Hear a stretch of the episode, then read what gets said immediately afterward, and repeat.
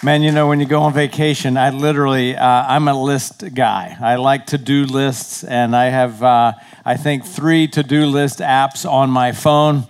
Uh, and uh, even packing, you know, I've got a to do list, and I have, uh, depending on where I'm going in the world, what I will be packing. And, uh, you know, you check it off, and, you know, and, but then when you have kids, you're, you got their list and make sure they bring a toothbrush and you know a change of clothing and blah blah blah. And it just the getting readiness part is incredible. It's you need a vacation getting ready for vacation. You know what i mean and it feels like our whole lives we're getting ready for something have, have you thought about that i mean like you had to get ready for uh, um, you know church this morning some of you could have done a better job of getting ready for church i'm just kidding uh, you know, you're going to go home, you're going to fix lunch, you got to get that ready, you got to get the kids ready. You got I mean, there's just there's there's always something to get ready for. And that is very much the the central theme of our conversation today. From a spiritual point of view, there is a readiness that Christ calls us to. But it is, a, it is a distinction in our faith as Christians. And I think it's important for us as believers in Christ to review these distinctions from time to time because it's important to share how we differ from other faiths. And I believe that that is true for other faiths. The, the prominent thinking these days is that all roads lead to the same God. But if you ask a devout Buddhist, they would disagree with that. If you ask a devout uh, Muslim, they would disagree with that. If you ask a devout Hindu, they would disagree with that. That comes from a very un, uh, uninformed position. If you, if you ask any person who is devout to their faith, they would be able to tell you the distinctions. So when it comes to readiness, Many faiths around the world are getting ready for the afterlife. It is a common theme for any faith to prepare yourself for what comes after your last breath. The distinction of Christianity is that not only are we preparing for the afterlife, but we're preparing for Christ to come back to us. See, there's no faith present in all of history that prepares itself for their faith leader to come back. And the reason is very simple is that every faith leader who has lived throughout history is laying in a grave somewhere. They can't come back. But Jesus comes back and can promise to come back and gets us ready to come back for him to come back because he is no longer laying in a tomb. Christ, the resurrection of Christ, changes the entire game. In other words, Christ alone has the credentials to say, Get ready, I'm coming back, because he's not in a grave. Does that make sense? Super important. So when Jesus says, Hey, I want you to get ready because I'm coming back, he has every basis to be able to, to, to make that statement built into getting ready is also a sense of warning that what happens when you're not ready. I'm typically not a last minute person, but am deeply bugged by people who are. Just, just, just throwing it out there. I don't get it. I don't get. I don't get the like. Oop, forgot that. You know all that kind of. You know, and I know some of you are that way. That's that's mm, perfectly fine. God loves you. I don't, but God does. That's that's pretty. That's awesome. But there's a sense that you that, that Christ is saying not only are you to be ready, but don't be unready. There's this there's a warning that that you don't know at what time things are going to change, what time the, the clock is out. In fact, for, for whatever reason this year I really got into the NBA finals and the semifinals. I'm watching these, and I got my favorite team and everything. And so, you know, the NBA finals kind of went by pretty quickly. Um, you have to win four out of seven games. If you win four up front, then you're out, and, and you've won. And so that's exactly what happened this year with the Warriors, and they won four games in a row, and that's the end of the finals. But uh, there was a picture on game number one that went viral. Don't know if you saw it, but uh, it, this was the picture um, of LeBron James here on the left uh, who played for the Cavaliers, and uh, allegedly, uh, his teammate standing here, uh, they only had a few seconds on the clock. Allegedly, it was said that he thought the game was, you know, they were one ahead, but they were actually tied. In other words, he needed to make a basket within those three or four valuable seconds, and he was in the backcourt just dribbling. And this was, you know, LeBron saying, "Ah, what are you doing?"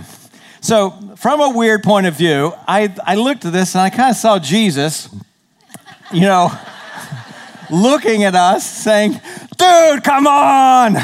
There's only like a few seconds left on the clock and you're dribbling. I know, it's weird, but.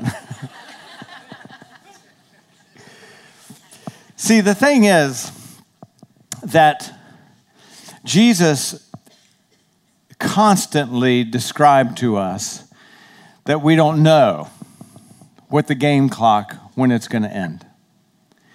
And for that reason, he was saying, hey, live in such a way that the end of time and my coming is a barometer for you.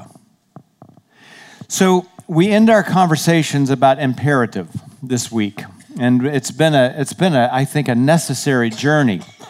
In other words, these have been the things that are non-negotiable in our faith. Things that Jesus uses the word must. To see the kingdom of God, you must be born again. There's, not, there's no in between. To be uh, uh, um, uh, the great among you, you must become a servant. These were things that, like, this is, there's, there's no negotiating, there's no arm wrestling. This is just the way the, the reality is. So we end on this conversation and another bold statement, non negotiable statement from Jesus that I believe that if we could capture this and live like this, then it would change the game for so many. Quite frankly, being uh, tenderly honest with, with us as a family, I do find a lack of urgency uh, in the Christian culture in general. A lack of urgency. A lack of, like, man, let's play you know how it is in sports? Like sometimes the, the, the, athletes, they play like the last two minutes of the game, like they could have played the entire game. You know how that is? You're, they're losing, and man, they kick it in in the last two minutes, and like, dude, why didn't you play like this, you know, in the first quarter or the first half or whatever it might be? And Jesus is saying, hey, I want you to live. I'm not going to tell you the time because you'd, you'd pick it up in the last two minutes. I want you to live as if the game clock has got three seconds on it. And if we did, man, our faith would be a lot more exciting. Life would have different purpose. That person at work that bugs you wouldn't bug you so much. The things that we buy, the things that we don't buy, the choices that we make, immorality, morality, and all those things would be changed if we knew from without a shadow of a doubt that Jesus is going to come back at 1104 and it's 1103 right now. So he makes this statement in Luke chapter 12 and verse 40. Luke chapter 12 and verse 40, another non negotiable statement from Christ. And he says this You must be ready.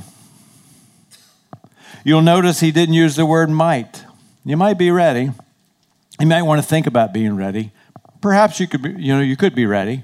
He said, No, you must be ready. You must live to be ready because the Son of Man will come at an hour when you don't expect him. So, in the scripture, in the New Testament, Jesus talks a lot, he describes uh, this phenomena. Now, um, without getting into too many details, um, and again, if this kind of blows your mind, that's, that's all right. Uh, the, the Bible is mind blowing. But there are different levels of the coming of Christ and the, and the engagement of Christ. Christ, we're told, will take the church out. The timing of that has been argued across the centuries. There's a period of time that the Bible speaks of, seven years of tribulation. The mainstream evangelical point of view, which I happen to be in agreement with, uh, is the church, Christ comes and takes the church out before those seven years. Some people believe that, some Christians believe that that, that Christ is going to take the church out mid uh, and midway through that, the mid tribulation, mid trib. I'm uh, before the tribulation is pre trib, mid trib, and some people think the Christians are going to go all the way through it post trib. Some people are pan trib, but then they believe it's just going to pan out at the end, uh, no matter what. Today's purpose is not for us to argue about something that's been argued and debated for centuries. But what I'm saying to you is that Christ describes, there's a lot of descriptions as to how the, and to what this is going to look like. But it is a phenomena that is beyond our comprehension because nobody has ever experienced this yet. And for that reason, Jesus uses a lot of pictures to paint. It's going to be like this, it's going to look like this. And in fact, throughout the entire New Testament, and culminating in the last book, the book of Revelation, there are quite descriptive pictures of the second coming of Christ. Not, the, not what is called the rapture or the taking out of the church, but the second coming of Christ. And when you read the book of Revelation, and particularly in the, in the first uh, part of the book of Revelation, and you see Christ on this white stallion and his eyes blazing like fire and a sword coming from his mouth. This is not the low and meek Jesus that some people paint him to be. This is the reality of a coming king. And all those things are mind blowing and wonderful. But when Jesus said you must be ready, we're going to back up and look at the, um, the, the verses, the passages before this statement, this non negotiable statement. And it's as if Jesus pulls out all the stops in the, pic- in the picture painting. He uses imagery after image after image after image to give us a, a sense of how to be ready. Because I don't want to walk out of the building this morning and think, man, here's what it's going to look like, here's what it's going to sound like. Okay, that's all well and good. But Jesus is more in, in, in concerned with how are you going to live as, as ready people. How should we live if, if we're living in a state of readiness? And because he's so compassionate, there's so much compassion in Christ that I think you have to feel in between the lines. I often find the compassion of God coming through in, in this way like, here's something that's mind blowing. I understand you don't fully get it. I know you've never experienced it. And for that reason, let me get on your level and try to say, it's going to be like this. It's going to be like this. And here's how you should live. And, and let me give you a picture of how that, so that hopefully he's speaking to us saying, oh, I get it. That's how, that's how we should live. So watch this. We're going to back up. We, the statement is in Luke chapter 12 and verse 40. So we're going to back up a few verses. Um, Luke chapter 12, verse 35. And I've underlined all of the imagery in this one little paragraph. Look at the pictures he's trying to paint to tell us how to be ready for his coming. So, verse 35 of Luke chapter 12 stay dressed. That's our first picture for action. Keep your lamps burning. Second picture. And be like men who are waiting for their master, third picture, to come home from a wedding feast, fourth picture, so that you may open the door to him, fifth picture at once when he comes and knocks. Verse 37 Blessed are those servants who the master finds awake when he comes. Truly, I say to you, he will dress himself for service and have them recline at, at the table. And he will come and serve them. If he comes in the second watch or in the third watch and finds them awake, blessed are those servants.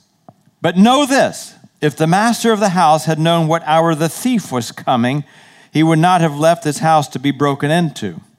Now, here's the statement again You also must be ready. Based on all these things, you must live ready. For the Son of Man is coming in an hour that you do not expect. Now, there is some beautiful imagery that we have to dig down a little bit in the culture to understand the fullness and the power punch behind it. Let me give you an example. Let's start with the first one. The first one says, Stay dressed for action. Okay. So many of the versions in the English, uh, the Bibles will say, uh, gird up your loins. All right.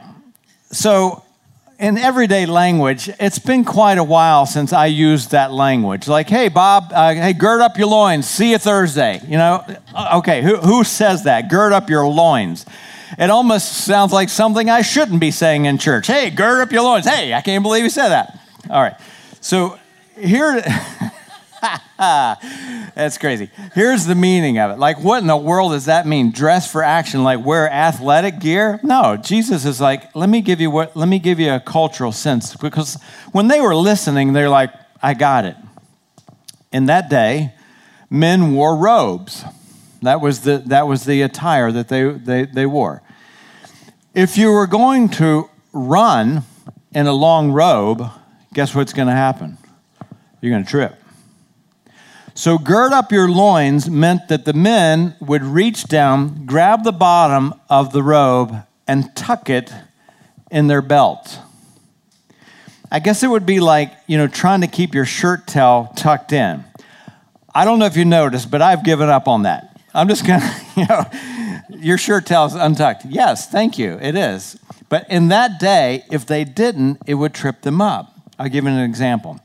You remember in the at the Passover back in Exodus uh, chapter 12, God was giving them the same message. I'm going to call you at a moment's notice. And at a moment's notice, you got to be ready to move. I'm not, we're not going to put it on the calendar. We're not going to put, give you a specific date. But when I say move, we're going to move. In Exodus chapter 12 and verse 11, this is how he describes it. This is how God is speaking to them. This is how you are to eat the Passover. With your cloak tucked in your belt, and your sandals on your feet and your staff in your hand. In other words, eat ready, be ready. Later in the, later in the Bible, Elisha uh, uh is saying, "You got to to a servant, you got to run." He says, "Tuck in your cloak." You remember the the prodigal son's father when the prodigal came back, that the father ran. That was an act of humility, not because he was just running, but because it was a humbling experience for a man to reach down and show his legs so that he could tuck in his, he could tuck in his robe. Here's, here's what Jesus is saying.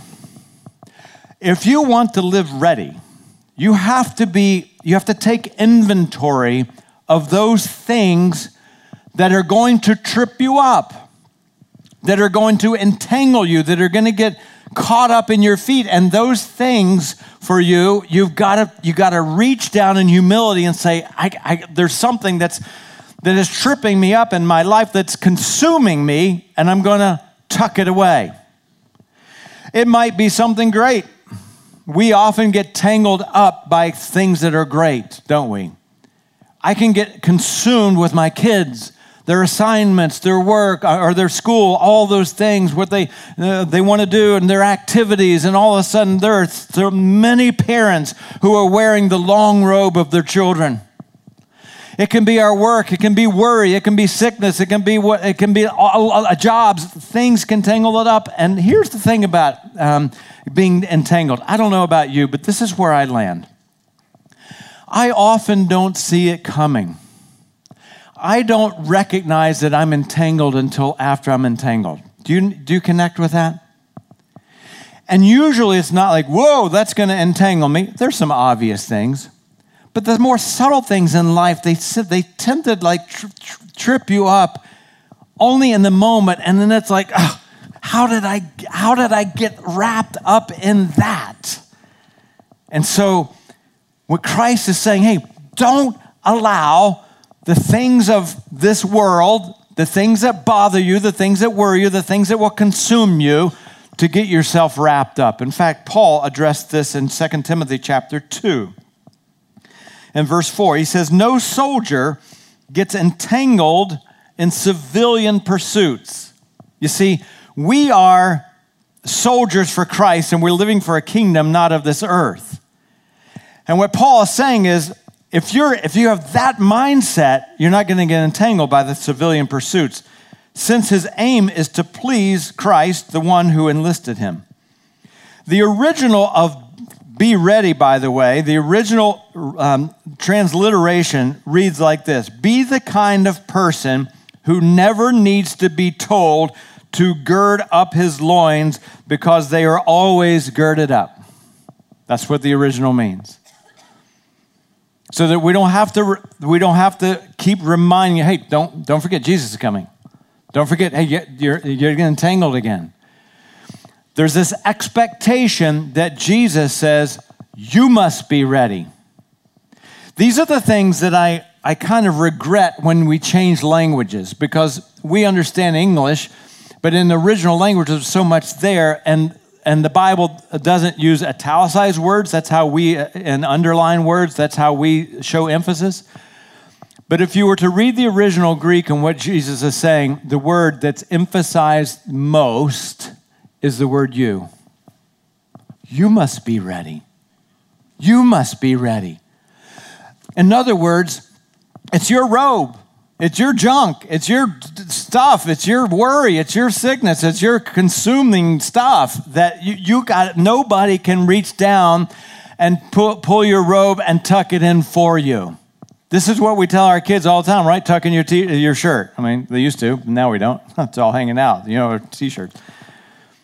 But God is saying, Christ is saying to us, you must be ready. Nobody can tuck your robe in for you. You must be ready. Here's the second thing keep your lamps burning. Again, back in the culture, it was oil that kept the lamps burning. And Christ is saying, when your lamps go down, that means the oil is light.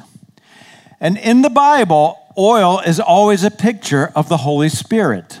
In fact, in Ephesians chapter 5 and verse 18, we read this don't get drunk on wine, which leads to debauchery. Instead, be filled with the Holy Spirit.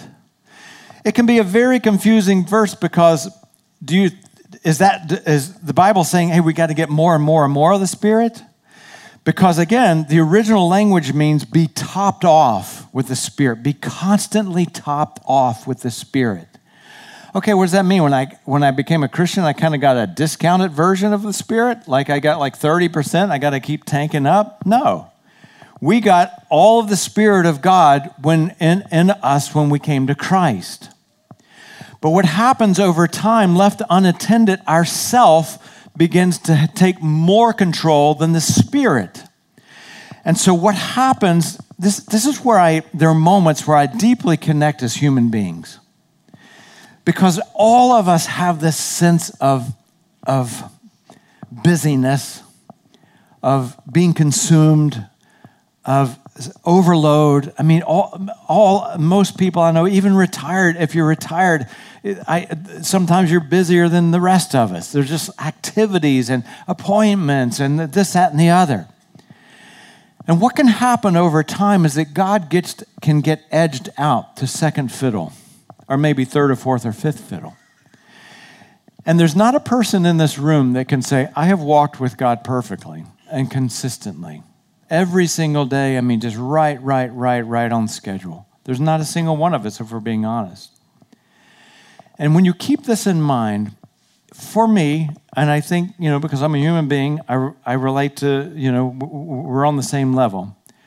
It's in those moments, days, weeks, months, chapters, whatever that may be, when I have not been consistent with God to keep that oil at the highest, that the Spirit of God at the, the forefront. That if you said to me in those moments, those weeks, those cha- chapters, those days, months, whatever it might be, are you eager for Jesus? I'm like, no, I'm not. I'm not. I, I, I'm not. There's not that sense of like, oh, he's coming. He's coming. And what Christ is saying is look, your faith is going to be boring.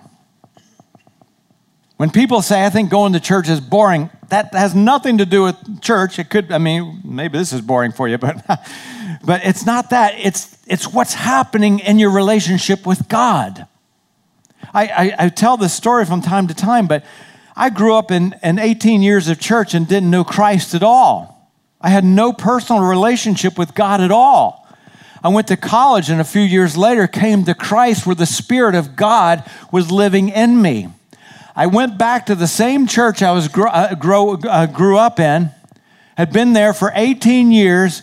It was Christmas break. I was on Christmas break in college, singing Joy to the World, and I had tears running down my eyes. I'd sung Joy to the World for years. Two decades I've sung that song. But see, something else happened in me supernaturally that the Spirit of God was living in me.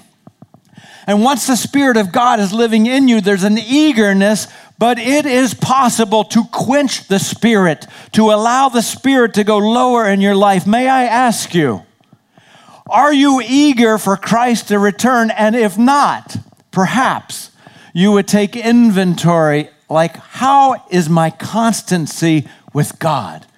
I am not asking you about your perfection. I'm not asking you, are you obeying the Ten Commandments? I'm saying, are you meeting with God? And I'm not saying just chatting on the way to work. Are you meeting with God and saying, God, once again, I'm here to surrender for me to become less so that the Spirit of God can become more. I don't get more of the Spirit, but it can become more in my life, can reign more in my life. Those are the moments where I can't wait for Jesus to come back. When I'm low on oil, not only am I not eager, I'm a little bit hesitant that he might come back. You know what I'm saying? Like, maybe not today would not be a good day. So, uh, Jesus being very uh, picturesque. Uh, third thing, Jesus says, if Christ comes in the second watch or in the third, and he finds us awake, blessed are those kinds of servants. Now, again, we don't talk in terms of watches. Uh, like, hey, I'll see you in the third watch, maybe first watch. That's a restaurant, but um, but not you know. In those days, they had different watches. What we do have is what's called twilights. I don't know if you knew that, but imagine in a summer like we are now, and it uh, in Florida, and it's around eight thirty ish The things begin to get darker. And then there's a different darkness at 9:30 and there's a different darkness at midnight. And it's all based on the degree of uh, the degrees of the sun, that you know how far the sun has gone, you know, past the horizon and all that. There's fancy words for this. I brought them in this morning for you. Civil twilight, nautical tri- twilight, and astronomical twilight. Each of these have different words. Civil means practical, that you can still see things, you can still read things. In fact, I brought some definitions uh, for you this morning, and just I just want you to I want you to um, picture this. Okay, here's what Jesus is saying: Darkness is gradual. Darkness is gradual. In our lives, when there are those secret things that overtake us, and and all of us have had them, and maybe still do. Things that we would be ashamed about standing right now and saying, hey, let me tell you mine. Um, I don't think there's a person would say, yeah, it just happened just like that. Darkness moves in gradually. Listen carefully. The same thing happens in a culture. Let's take prayer out of schools. Let's see what happens. Well, we're seeing what happens. It's a gradual thing. Let's legalize abortion. Let's see how that goes. Let's kill millions of babies. And let's just see what happens to a culture. And it happens through this big fancy word called normalization. Things that we would have been appalled over four or five decades ago. Now, you, you, I love New York City. I love the restaurants. We saw, uh, you know, My Fair Lady, and it's had, had a great time. But I'm telling you, it is a vivid picture of the normalization of sin. Things that used to be like, wow, are now on billboards. Everywhere. Everywhere. So check this out. See if you relate. Civil twilight, on the ground, you can still see everything clearly without extra illumination. You can still read a book, for example. Towards the end of this period, car headlamps need to be switched on and street lamps will be lit. You see, I look at that and think, see, there used to be a time in our culture where reading the Bible out loud and having it, you know, openly displayed, no problem, lots of light. But the darker it gets, you can't read it anymore. And more light is needed, not light to be more quiet. The darker it gets, the more light is needed. Watch what happens at the nautical twilight. On the ground, light now is faded, and objects become hard to distinguish from the background or each other. In other words, as, as darkness takes over, even in our own minds, we justify things. We're like, I don't know. Yeah, maybe that's not so bad. It's so gradual and so subtle. They seem like more like silhouettes. You'll need additional lighting to carry on the out- outdoor activities. Your color seeing gives way to shades of gray, and there's no longer enough light for your eyes to see color. I just went into a city where there are many gray items. And to be able to say in our day and age, to be a light in this world, not a pointing finger of judgment, but a light in this world to express the heart of God from the Word of God is becoming less diminished, and you look like a narrow minded idiot if you stand on the Word of God. More light is needed. Why? So that we can tell people how wrong they are? You better believe it. I'm just kidding. Of course not. More light is needed because we believe and have experienced life in the light. For those of us that lived and didn't come to Christ before, until later in our life, we didn't even know we were living in darkness because darkness is so subtle. And if you were to say, Would you take your life back before Christ and exchange it for the one you have right now? How many in this room would say, Yeah, I'd do that? Yeah, I'll take my life in Christ and compare it to the life before Christ, and I'll take the life before Christ. Anybody in the room, I invite you. Of course not. This is where compassion comes in.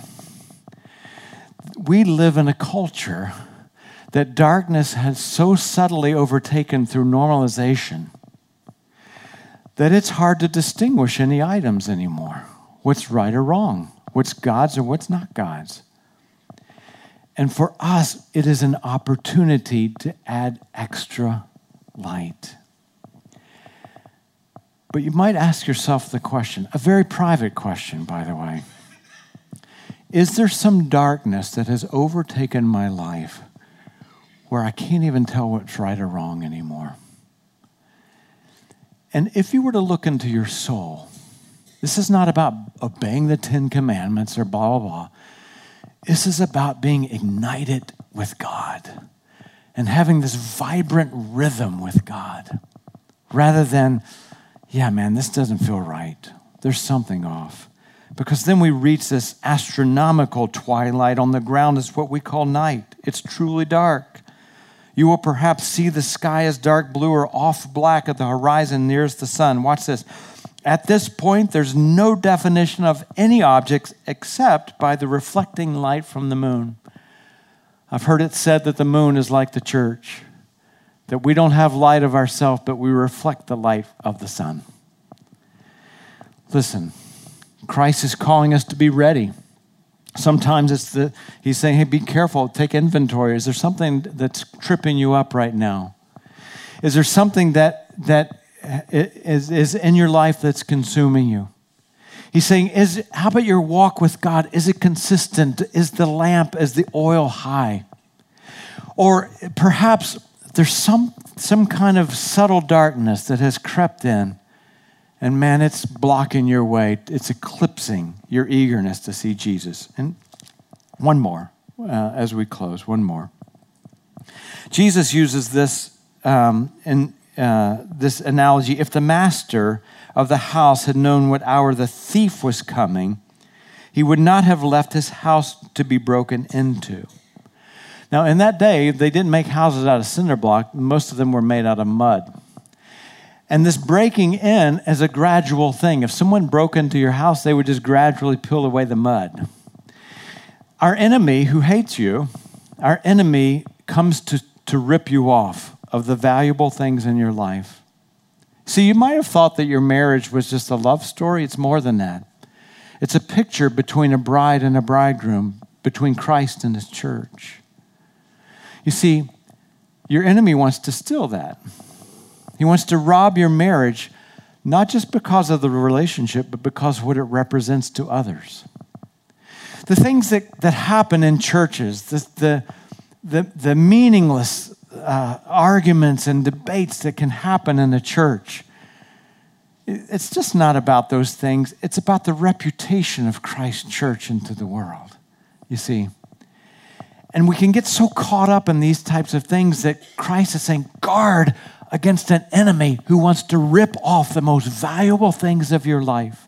In fact, Paul again wrote, writes to Timothy in 1 Timothy chapter 6 and verse uh, 20, guard what has been entrusted to your care. I wonder if there's something where you've dropped your guard on. You say, ah, man, I've, I've dropped it. So I want to take a look at this list. And I want you to see from this list, if we can go to the, the next screen, these four things that Jesus pictures. I want you to see the constancy in all of them. Stay dressed for action. In other words, don't just dress like the prom. And, you know, it's a one time deal, take some photos, and then, you know, turn the dress in. Stay dressed for action. De- detangle yourself from whatever that is constantly. Keep your lamps burning constantly. Be found awake constantly. Stay guarded constantly. And in my mind, as we kind of land this thing this morning, this conversation, in my mind, the very thing that Christ is doing, telling us to do in constancy is also the greatest challenge. It's tough, you know, for, for guys that, you know, tuck your shirt tail in. It's tough to keep it in, is it not? You sit down and it, it just kind of unravels, and it's it, it's a constant. You know, that's why I you know I just keep mine out. but you know, you, you constantly there are things that want to that, that want to trip us up. There are things that want to that that want to consume us. There are things that want to um, take us over. So let me be real, you know, because I think those things for you, you may think, are you just talking about big concept? No, it could be small things. I was in a minor accident, car accident, uh, about five or six weeks ago. Super, super minor. Uh, okay, the guy is coming after me. So, you know, I got the letter from Morgan and Morgan. I'm like, here we go. Okay.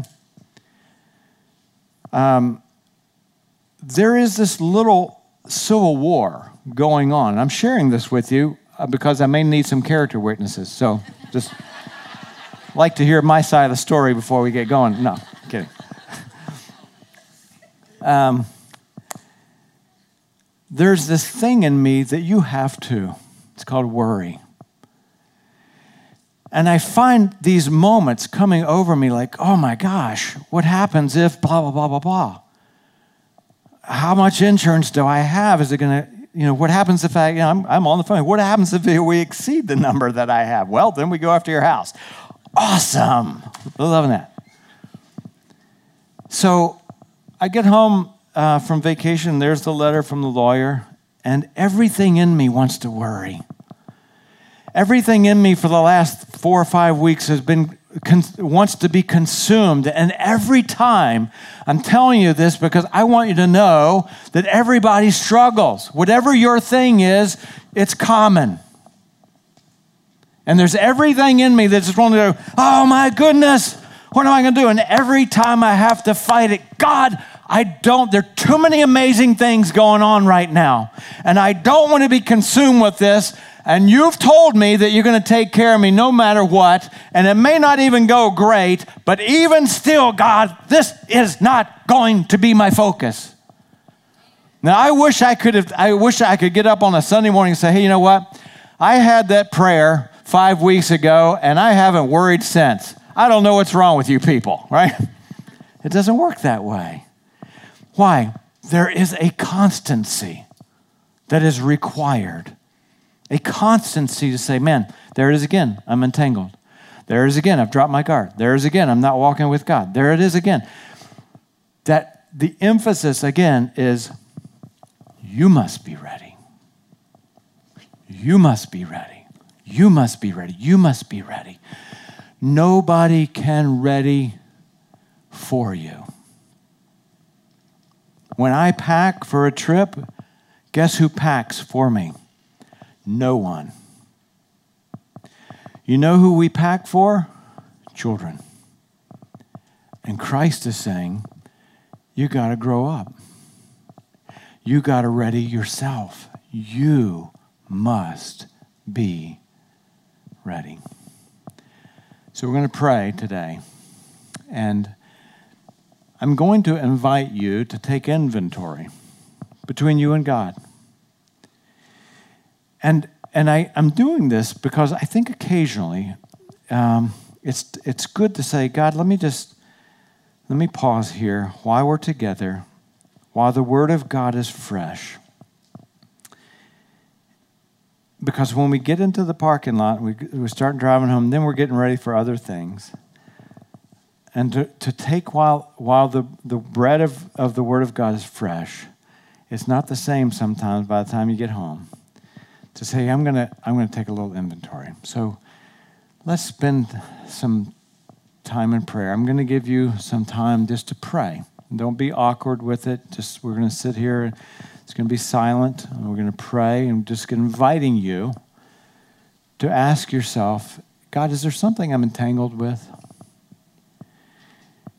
God, I'd like to let's just take some inventory of my constancy in my walk with you. How's that going?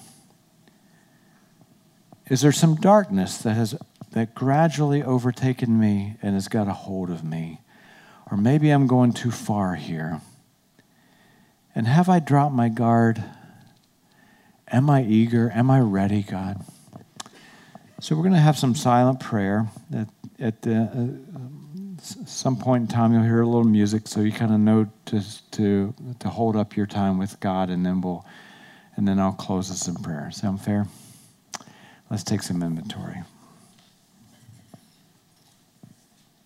God, we're, we're just here, God, to begin to um, just to capture this moment of this directive from Jesus, non negotiable. You must be ready. And so, Father, we we just ask you, search our heart, God. While the, the, the bread of the Word of God is fresh, search our heart and uh, help us to be honest before you.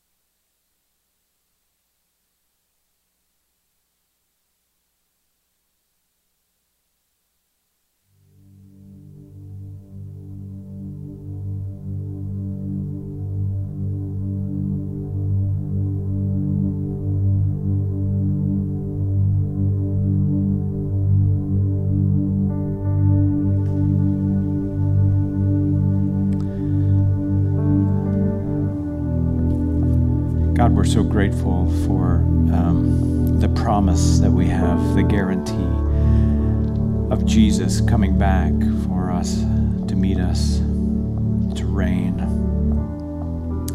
And God, this, this guarantee is sealed with the resurrection as evidence, God, of the reality of, of Christ's return. So many beautiful mind blowing pictures, God, that you've given to us out of compassion. not only what it will look like and sound like, and with trumpets and stallions and the visuals and the audibles, God, are just stunning. But out of compassion, God, you've told us, uh, painted pictures for us of how to live as ready people. And God, we're we're deeply grateful that you've walked this earth so that you understand that our frailty, our inconsistencies, God, you get us, and that is just um, uh, profoundly uh, meaningful, God, to us in our lives. And so we thank you for that. Thanks for getting us. And so, whatever has been prayed today and in these meetings, these personal meetings with you. It's stunning, God, that you can hear every syllable, every whisper of every heart that you've created here in this room. And so, God, uh, whether it's been things that have entangled us or consumed us or worried us, whether it's been um, our inconsistency in, in meeting with you and and walking with you or letting our guard down, God, or, um, or allowing darkness to subtly come in to, to, to take us to places that we never dreamt of being. Whatever those things are, God, thanks for hearing it, thanks for getting it, and thanks, God, for the power that you offer to us, God, to live differently, to ready us You've placed the emphasis, the way that you said it, Jesus, on the word you, which lays on us the burden that we cannot lay on anyone else. So, Father, we pray that as we walk out of this building, that this will not, this sense will not fade, this commitment that we've made to you will not fade. Otherwise, God, we're just practicing worthless religion. So, God, would you keep this aflame, but would you also empower us to, to live through the, the commitment? Left to our own effort, God, uh, will fail. So we crucify ourselves with you, God, and ask for the power of the Holy Spirit. Before we leave today, God, there perhaps are those friends with us today who have not readied themselves for the kingdom of God to come because their soul is still away from you. They're, they're broken from you, God. And they've never come to a place where they have surrendered their life to Christ to accept the forgiveness that He offers that came through the cross and the, and the blood that He shed to cleanse us as a perfect, spotless lamb, to cleanse us, to wash us free of every sin, to empower us to, to ignite a new life, a new birth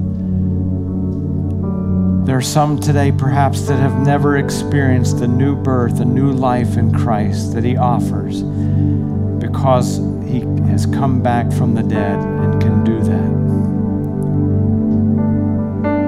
Father, we pray for, for that person that may say, I have never accepted Christ. I've never given my life to Christ. I've never surrendered my will to His. And I need a Savior today. I need a Savior. And in this very private moment of prayer, I wonder if that's you. I wonder if God has uh, literally gotten a hold of your inner self today and said, It's time. It's time for us to bridge the gap. And by faith, this is the moment for you to say, God, by faith, I'm not going to get I'm not going to be ready by my own effort. I'm going to be ready for heaven only through Jesus and what he's done. I'm in need of a Savior today. I wonder in this quiet moment of prayer, we're, we're all praying that there's not a single person, Christian in this room that didn't, that didn't come across and come upon, uh, upon this intersection where we accepted Christ. I wonder in this room if that's you today. That you'd say, I want, I want Christ in my life. I want to be ready for heaven. And I know I can't do it on my own. I want to be ready. I've never accepted Christ, and I want to, I want to come to Him today. I wonder if that's you. It's just a simple, it's a simple act of faith a show to God, I wonder if you would raise your hand to heaven and say, That's me today. I want to pray for you. Is there anybody in this room that would lift their hand to heaven and say, I want to pray? I want to ask Christ privately. We wouldn't point you out or embarrass you. Thank you. Thank you so much in the back. Thank you. You can put your hand down. God has, has told us that heaven rejoices, angels are celebrating for everyone that turns their life to Christ. Is that you today? Is there anyone else before we close our time? If God is moving in you, I can't thank you. Very thank you so much.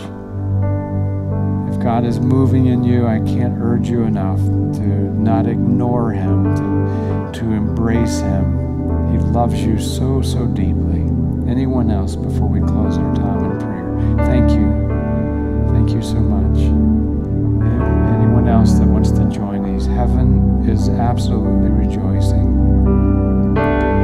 If you've raised your hand today, in your own heart, your own words, would you say uh, to God, God, I'm a sinner, I'm broken. You know that, I know that.